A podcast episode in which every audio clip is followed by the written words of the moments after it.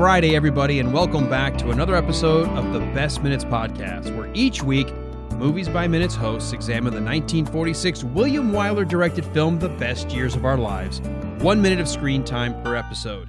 I'm Alan Sanders from The Wilder Ride Podcast. And I am Walt Murray, the co-host of The Wilder Ride Podcast.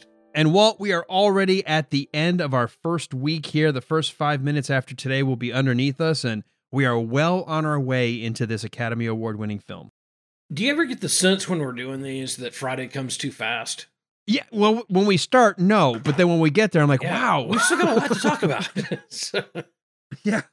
Well, I always look back and go, did we cover everything? I always have that moment when we wrap for the day, we come back to drop the next episode, and I'm like, did we get everything? Did I miss something? And I guess it's always the fear when you're doing a movie 1 minute at a time that you might, you know, somebody else might think, why didn't you talk about that? Or how come you missed that? Or it's just hard to get it all. It is. And one of the things that I noticed yesterday after we got done is the rank of the guy at the counter there.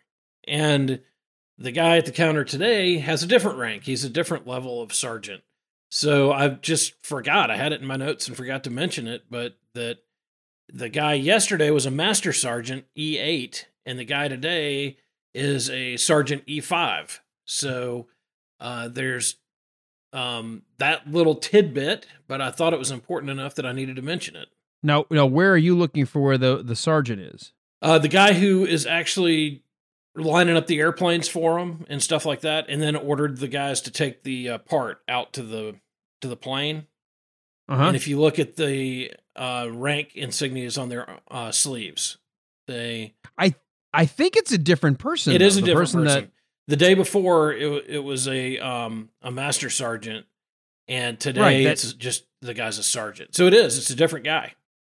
Well, the guy behind the desk is still a sergeant, still a three-stripe sergeant from yesterday. I thought you meant the guy that came out to say, can I get you to help move this? I think is actually a different guy. That is a different guy. Yes, it is. But I can see where he's got a very short crop hairdo. He's got the same tan shirt. And so you might, because we don't see the face. That's the weird thing. We don't actually see the face from yesterday of the guy that's at the counter. So it's an easy mistake, I think, to make that we think he's the guy that came and goes, hey, while you guys are out here, can you help me move this part? Right. I don't think it's the same guy based on the side view and stuff, but I could see where you could make that mistake. Yeah, I don't think it's the same guy. And the only reason I noticed was just because I was looking at their rank insignias. Yeah.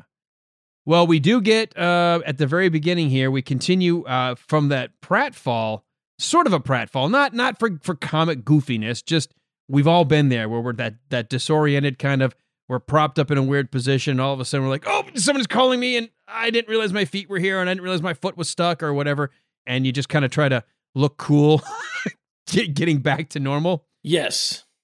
We hear from yesterday, you know, he called his name, and just as he's coming forward, we also hear, Parrish, Homer Parrish. So the choreography of this scene is actually kind of nice because just as he's stumbling forward, the sailor sits up and rocks himself forward and will eventually make his way to the desk as well. So, you know, here to the two guys yesterday, sort of sleeping next to one another. They sort of made eye contact and acknowledged one another. And just as they're calling the captain, Derry, to wake him up and he's coming forward, right on the heels, he's also calling Homer Parrish, and we get, oh, that's the sailor's name. Yes, and it's interesting, too, when they walk to the counter, and Fred signs his name, and then he turns around and hands the pencil to Homer. Mm-hmm. The expression on Fred's face when he pulls his hook out of his pocket is really great. Yeah. I mean, it is, like, he goes stone cold immediately. And that was the perfect way to handle that. You know, it's that recognition that, oh my gosh, you know, I'm trying to get home and I'm trying to rush through this. This guy is going home a totally different man than he left. Well, let's get caught up on the dialogue for that moment, because before we even notice and the reveal of why this character from yesterday didn't bother to help and kind of got called out, what's the matter, sailor? Too tired to help or whatever? As they're both making their way forward, the sergeant says, you Derry? And he's like, yeah. And then it goes to the guy, Parrish? And the guy's, yeah. So he says, "Got a call from base ops. It's a B-17 taking off for Boone City. Probably have a long ride because she's making a lot of stops, but you get there tomorrow afternoon. That suit you?" And Fred's like, "Yeah, sure, that's swell." And he's like, "Okay, sign here." And that's where you get the idea that he's got that sense of gratitude, or our captain here. He's going to get home tomorrow. A lot better than, I guess, the 19th, which is whatever that date was going to be from the very beginning of the week or whatever. Yeah. But then as he goes to sign, he's saying, "Boy, it's sure great to be going home." And he sort of turns to Homer. He's like, "Here you go, sailor." And then he continues signing at that. And we realize he trails off, and that's when that big reveal where, he's not even thinking. He's just like, "Here, I'll sign, and then now it's your turn to sign, and sign on the dotted," and can't finish because his eyes are drawn to the fact that it's the very first time we see the sailor take his hands out of his pocket, and now we know why. He didn't want anybody to see his hands. And I like the way that Homer handles it, is that he looks at him and says, "What, I don't know how to spell my own name?" And kind of tries to break the ice with everybody. And he's not making a big deal about it. He just says, "Hey, I can handle this myself." Yeah. When he trails off, when Fred trails off, and he says, they kind of just both look. The desk sergeant kind of pauses, and you see the guy already, the sailor here, Homer, has already kind of pinched the pencil, and he's starting to go sign. And then the sergeant kind of puts his hand and goes, "I'll do it for you." Yeah. And Homer's like, "What's the matter? Think I can't spell my own name?" And the sergeant kind of like, "No, I just thought," it's that weird thing where you think you're being helpful, right? And then you realize, maybe I was babying you, or maybe I was doing more than you needed me to. Yes. And I get that, because some people don't know how to react around someone who's got a handicap or is, physically or has some kind of an obvious disability. Right. And I've been around a few people that have had different injuries and stuff. And I always try to be as helpful as I can. But at the same time, I know that sometimes they don't want you to be helpful. Sometimes, I've got a good friend who was seriously injured in a car wreck. And once she started learning how to do everything for herself, she was like, "Dadgummit, I'm doing it myself." And right. So, and I think nobody tries to be insulting or whatever, or, demeaning or anything, but, it is something that you just don't know how to handle all the time. So, I don't know when it happened to me, but I ran into this early on when I was a kid and realized, okay, that nobody with a disability likes the idea that they're being called out. And in fact, that's probably why Homer kept his hands in his pocket. They don't want undue sympathy. They don't want people to feel sorry for them. They don't want any of that. It's almost like the exact opposite of what everybody else thinks you would want. You'd say, "Oh my gosh, if somebody was hurt, I'd want to help them." And like, well, okay, I'm not hurt anymore. I've got prosthetics, yes, but I'm surviving. I'm functioning. And so whenever I run into that, I always err on the side of, unless you tell me you need help, I'm going to assume that you want me to treat you just like anybody else. Right.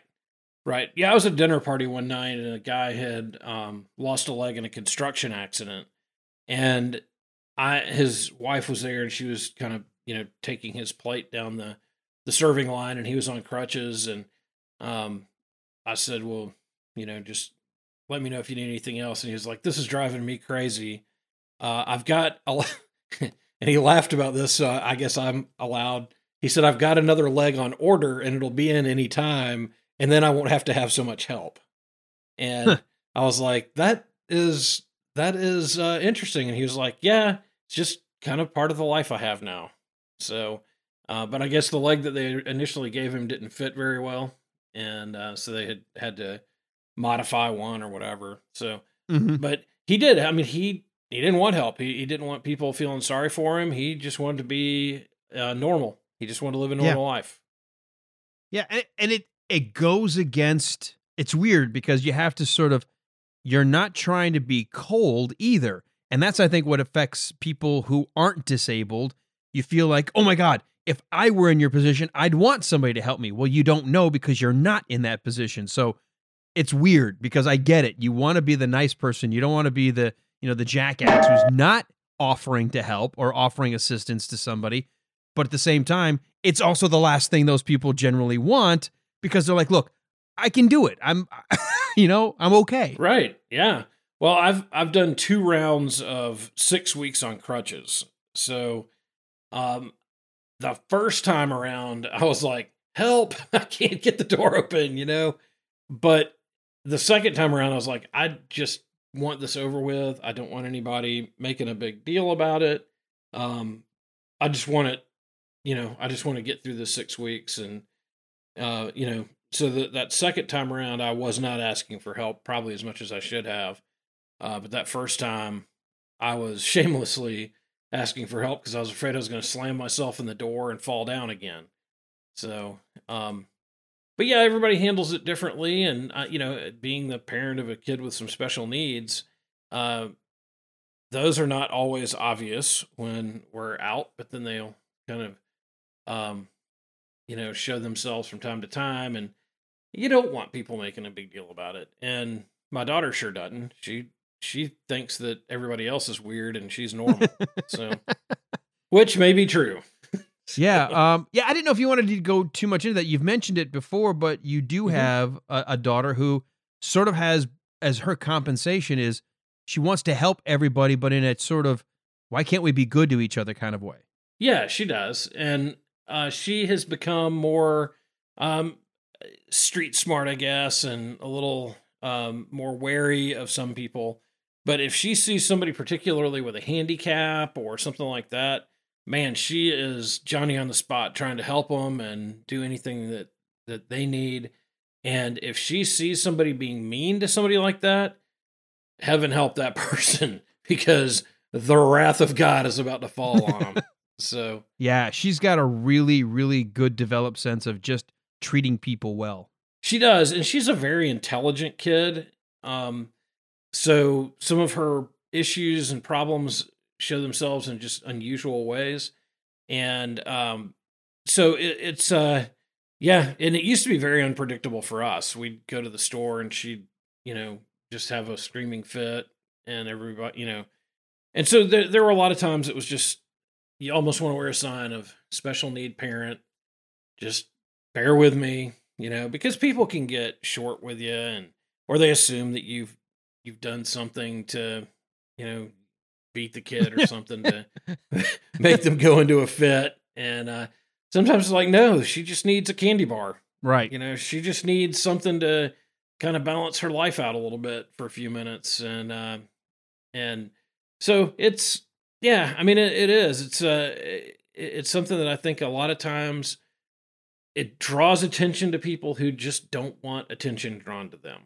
Yeah. And getting back here to the minute is when the sergeant says, you know, or, you know, when Homer says back, what's the matter? I think I can't spell my own name. He's like, no, I just thought, and he doesn't know what to say. And rather than let him dangle, which I think is awesome. This is just one of those nice little moments that it helps. These are those kind of things that you pay attention when you're watching a movie a minute at a time, and you really kind of look at the choices an actor makes, or maybe that the director asks the actor to make. But rather than let him just sit there or stare at him, make him feel like even worse for even offering to help, he just goes, I know, Sarge. Like, hey, I get it. No biggie. Right. Yep. And he doesn't want to torture anybody. He doesn't want anybody to feel bad or whatever. And I appreciate that. And, you know, and I guess it is one of those things that I cannot relate to where he is, and there's no way I can. So I'm not going to instantly know what the appropriate way to talk to him about it is and to deal with that situation. So anyway, I just think that is a really cool scene. I think that they handled that really well. Well, we get one more sort of, I don't want to call it a gut punch, but then he brings his other hand out to kind of steady the paper so he can actually finish signing his name. And we realize this sailor has lost both of his hands. They're both prosthetic. They're both metal hooks. Fred and the sergeant do have sort of that exchange of glances, but don't say anything else. And we look at, you know, Homer, he's almost got a smile on his face. Like he's happy. I'm signing the paper that's going to let me get home. Yeah. Yeah. That's a great feeling.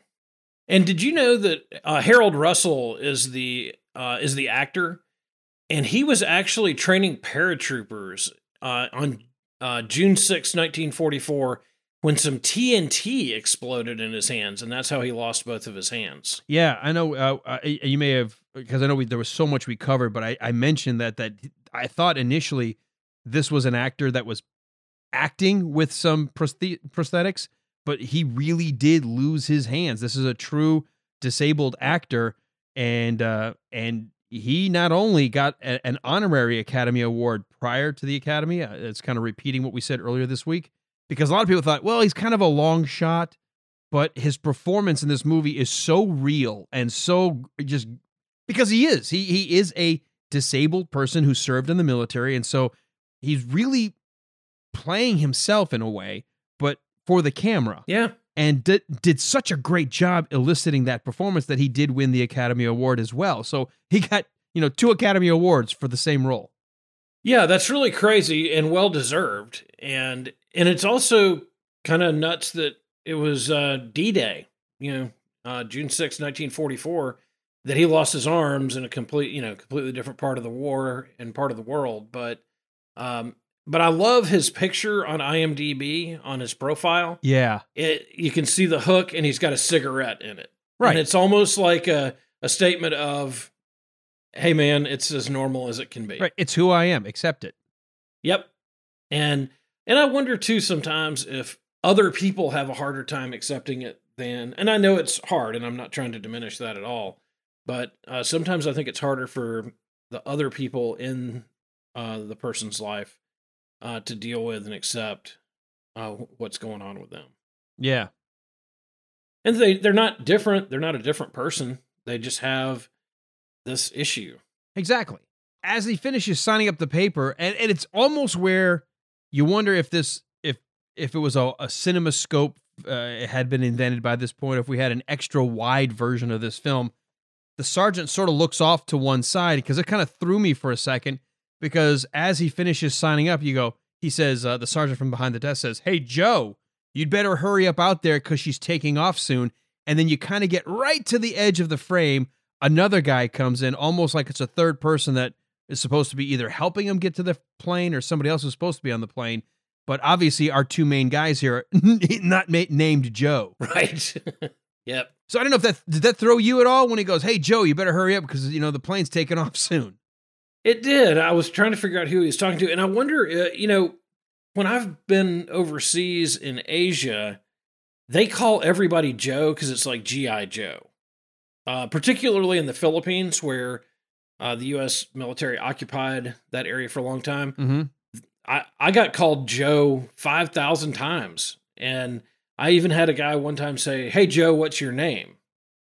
So it's kind of like, I think at the time it was a little bit more of just a common term for somebody in the army. Yeah, I could see that, except we do have the guy that comes in from off the far frame, and we know that the sergeant is looking off in that direction. What's weird about the framing is when this looks like a grunt, sort of I don't know if it's a private or because we don't see rank, but he's obviously not an officer. He's not wearing Class A's at all. He's wearing sort of just kind of almost like basics. He actually disappears behind the sergeant's head for a second and never says anything. And then they all turn and he's the first one to leave for the door. Yep. I got you. I hadn't noticed that before. Yeah. So what I love about this moment about Fred, while that's happening, Fred in an instant has, gotten over the shock of seeing someone who's lost their hands, both arms or both, at least from the forearms down. They're disabled. The person seems to be okay with it, tells them don't worry about it, doesn't leave them feeling weird about it. And then when they're getting ready to get on the plane and, there's that moment to help kind of break the tension of whatever's going on. He's like, Joe, you better hurry up, get out there. You hear, right, thanks, Fred is also saying back, and he turns to him and goes, come on, sailor. And as they're both turning, claps his arm around his back like, hey, we're both going to the same place. Where's your stuff? Yeah. And right. You get I said this yesterday. You realize Fred at the very core is just a decent human being. He's a good guy. At least it's coming across that way early on in the movie. Yeah, that's definitely the feel I get for him. So they move their way over to where they'd been sitting in the corner there. And I love the sailor's sea bag has been laying there and the dude's sleeping against the dude's. He's right. He's like, excuse me, Corporal, get your ass up. It's great. That is really funny. I do think it's kind of cool that the guy just kind of moves out of the way and he doesn't even bother getting up to help or anything. He just, you kind of, had me sitting. I was just sitting here and now I got to move over and let you grab your bags. I did want to look at something really quickly at the very beginning of the shot. I don't think he's leaning anywhere close to the bags. Oh, the corporal that is sleeping on him. Yeah, it's sort of like they restaged it. If you look at the very beginning of the minute when they get up, he's close to where the bags are, but it looks like he's leaning more against the wall. It's really hard to catch it because it is hard. As the guys move forward, the sergeant sort of blocks them, but it doesn't look like he's leaning against the bag. It looks like he's leaning with his back against the wall. And then as the scene has been, reset and shifts, he's now more of an angle and he's leaning against the bags. Yeah. And it is really hard to see because they move pretty quick right there. Yeah, it's a subtle thing, and I think maybe the director may have said something like, okay, for this shot, why don't you go ahead and lean more on the bags, give him something to do, because when they first stand up, it's pretty obvious he's not leaning directly on the bag, but the camera's been moved a couple of times. We have a closer shot inside the desk area, and so the actor... more than likely, just kind of moved into the right position for this moment when they turn around, because where the camera is at the very beginning of the minute and they're walking forward, it kind of just tracks on them. But then as soon as Fred grabs the pencil to sign his name, the camera shifts to a much tighter shot. It comes closer to where it's more of the three of them taking up the full side of the screen. Right. Being a separate shot, who knows? And you've been on sets before. They may have broke for lunch and came back, reset for, the back half of this scene. You just sometimes don't know, but the actor in the background, the corporal that has to be, get up, corporal, definitely by the end of the minute is resting alongside it looks more of Derry's bag than necessarily the sea bag, but he's definitely leaning against their luggage. Yeah, he is. And, you could have done with or without that, but it did add a little bit more flavor of what this is to that scene. So, what I like about what we're seeing here as we're wrapping up this minute is we get a lot packed in. You get the shock of, the sailor that's disabled.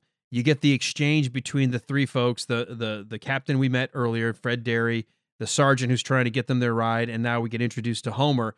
But at the end of this minute, you get the sense these two guys, they both know they're going to be on the same plane. They're going to the same place together. They're both from the same town. They may not have known each other because we said yesterday Boone City is really Cincinnati. So huge city. You could have multiple, people serving in the war from that city and not know that they came from your city. And you already get the sense that the two of them are going to at least be connected moving into the next minute here as they both are traveling back home together. Yeah, and there are a couple of gaps here too. The age gap, because Fred's obviously older than him. He's probably also been to college and been in the military a while in order to reach the rank of captain, where Homer is a pretty young guy, probably joined the military right out of high school or even before he graduated. And so they're in two different branches of the military. So they're really coming from two totally different worlds, but all of a sudden in this one moment, they bond. Yeah.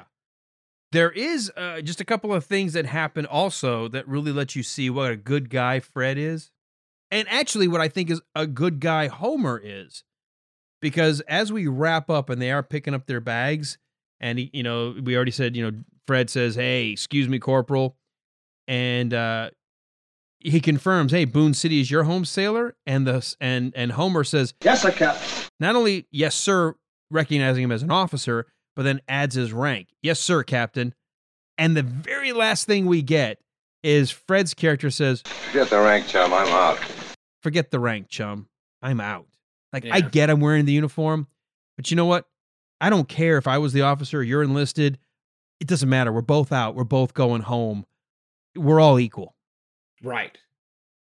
Right. And I think that was just a nice touch. I mean, again, we packed this into 1 minute, but we get the shock. We get the acknowledgement. Homer doesn't make a big deal out of it. So Fred doesn't make a big deal out of it. And then they both are talking about going home. And then when the junior military member recognizes the rank and the position and shows the courtesy, Fred's like, hey, it's like, I appreciate it, but don't worry about it, man. I'm out.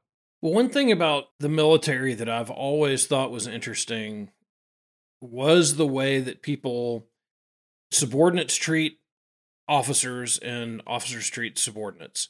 And two things, I think, where you see the typical way of treating each other flips over is for men with Purple Hearts and, well, men or women with Purple Hearts or the Medal of Honor. And if you are a private and you have the Medal of Honor, the general salutes you. And in this case, you see the captain all of a sudden deferring to Homer here because of what he's sacrificed. Yeah. You know how you mentioned that line about from Band of Brothers, it's you salute the rank, not the person. I think in that example where you're talking about something significant like a Silver Star or Medal of Honor or some, distinguished combat medal, something that shows you went through something really significant to earn that, it's acknowledging it regardless of rank. When you say the general acknowledges the private, it's acknowledging the award. That's right. That's right. And one thing I heard a Medal of Honor winner say one time, or, a Medal of Honor awardee say, is that you don't win the Medal of Honor, you receive the Medal of Honor. And his point is that, you're not out there trying to get it, but right. The things that you happen to do in a moment is acknowledged by the men that you serve with and serve under as being exceptional. And I think that it's kind of that same recognition here that, both of these guys, Fred and the sergeant, we've served our country. We've served our country in a war, but this guy has made a huge sacrifice that I didn't have to make. Right. Right. No, it's an amazing thing. And we use that term Band of Brothers, which actually comes back from Shakespeare, from Henry V, where he's talking about these guys, his army, and here's this king who's put himself among the common soldier, and he's trying to motivate them for one last big battle. They're on foreign soil. They're a long way from home. They've been through other battles. They're tired. They're hungry. Their lines are thin, their logistics are running out, and he tries to motivate them. And he talks about how if you guys fight along with me today, we Band of Brothers will forever remember this day. And that term Band of Brothers is sort of always emblematic of when you've gone through combat, when you've gone through actual the crucible of warfare, it creates a bond that nobody else can understand unless you've been through it. No, and I have always tried to understand it, and but I think you're right. It's something that unless you have been there, you'll never know what it really means. You and I respect it because it's just who we are. I mean, right. I served, but I was never in combat. I don't know what it's like to have to be in a firefight or in a situation where people are being mortally wounded, and you're doing everything you can to just work as your team to get out of there alive. And that is something that you can try to imagine, but there's no way you can until you have. Right. And I was actually in a situation where someone attempted a mass shooting when I was in Asia, and he got a couple of shots off, and then a bunch of people jumped on him, and he was probably 20 feet from me. And I've so often thought about how I reacted in that moment where it was complete surprise and shock. And then 5 minutes later, when you really realize what happened and the threat's over, you kind of have that come down. But if you're in combat, that's like every day and every minute that you are under that pressure. And when you are serving with a group of guys that are under that pressure day in and day out, protecting each other, keeping each other alive, that is a powerful thing. Yeah, it sure is. And I think, you know, as sort of this wrapping up our discussion here, as we're wrapping up this week, we get, I think, that acknowledgement between these two characters in this minute. Yeah, absolutely. Absolutely. And we don't know yet what Fred has been through, but we get a glimpse into what Homer's been through, and that acknowledgement that, you know, wow, this is really something unique. Yeah. Yeah.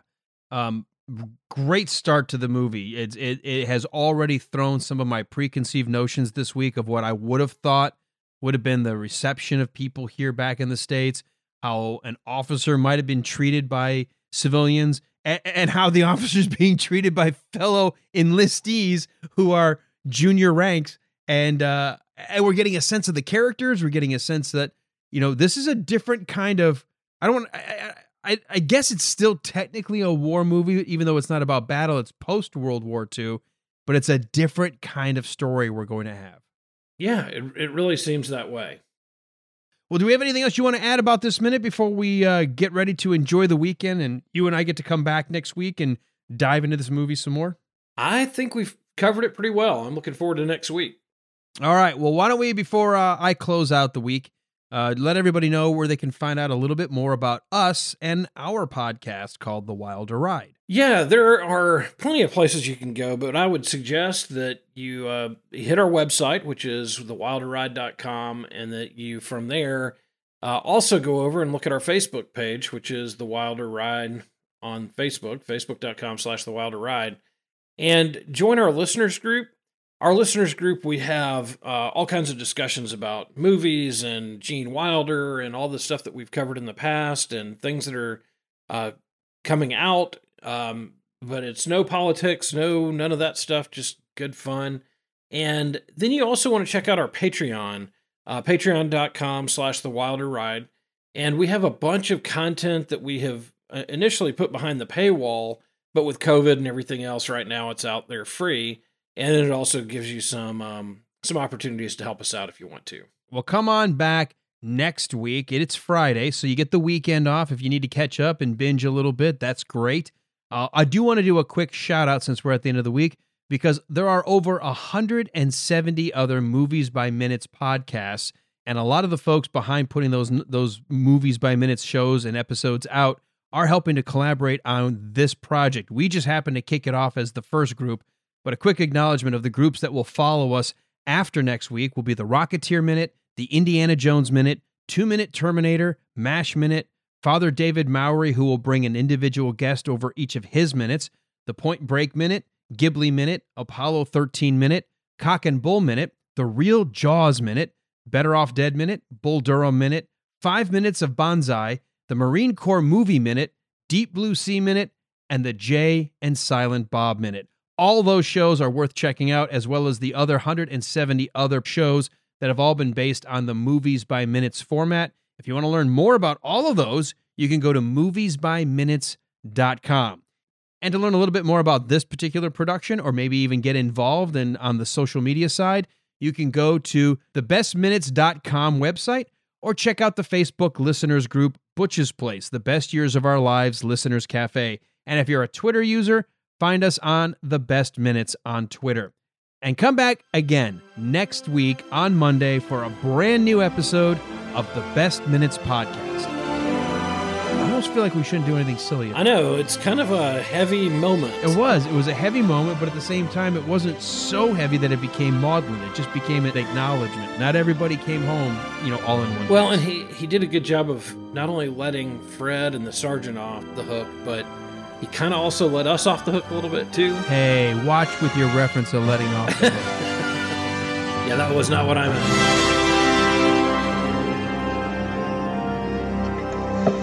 meant. Hey, Joe, you better hurry up out there, because she's taking off soon. Right, thanks.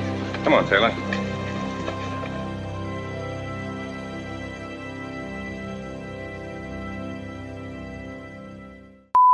Okay. Yeah. There's Walt adding adding a gem to the show. Yeah, that's me with my huge intellectual insight there, trying to figure out what the next thing that happens was. So, yeah, I never live in the moment. I've got to live a moment ahead. Sorry.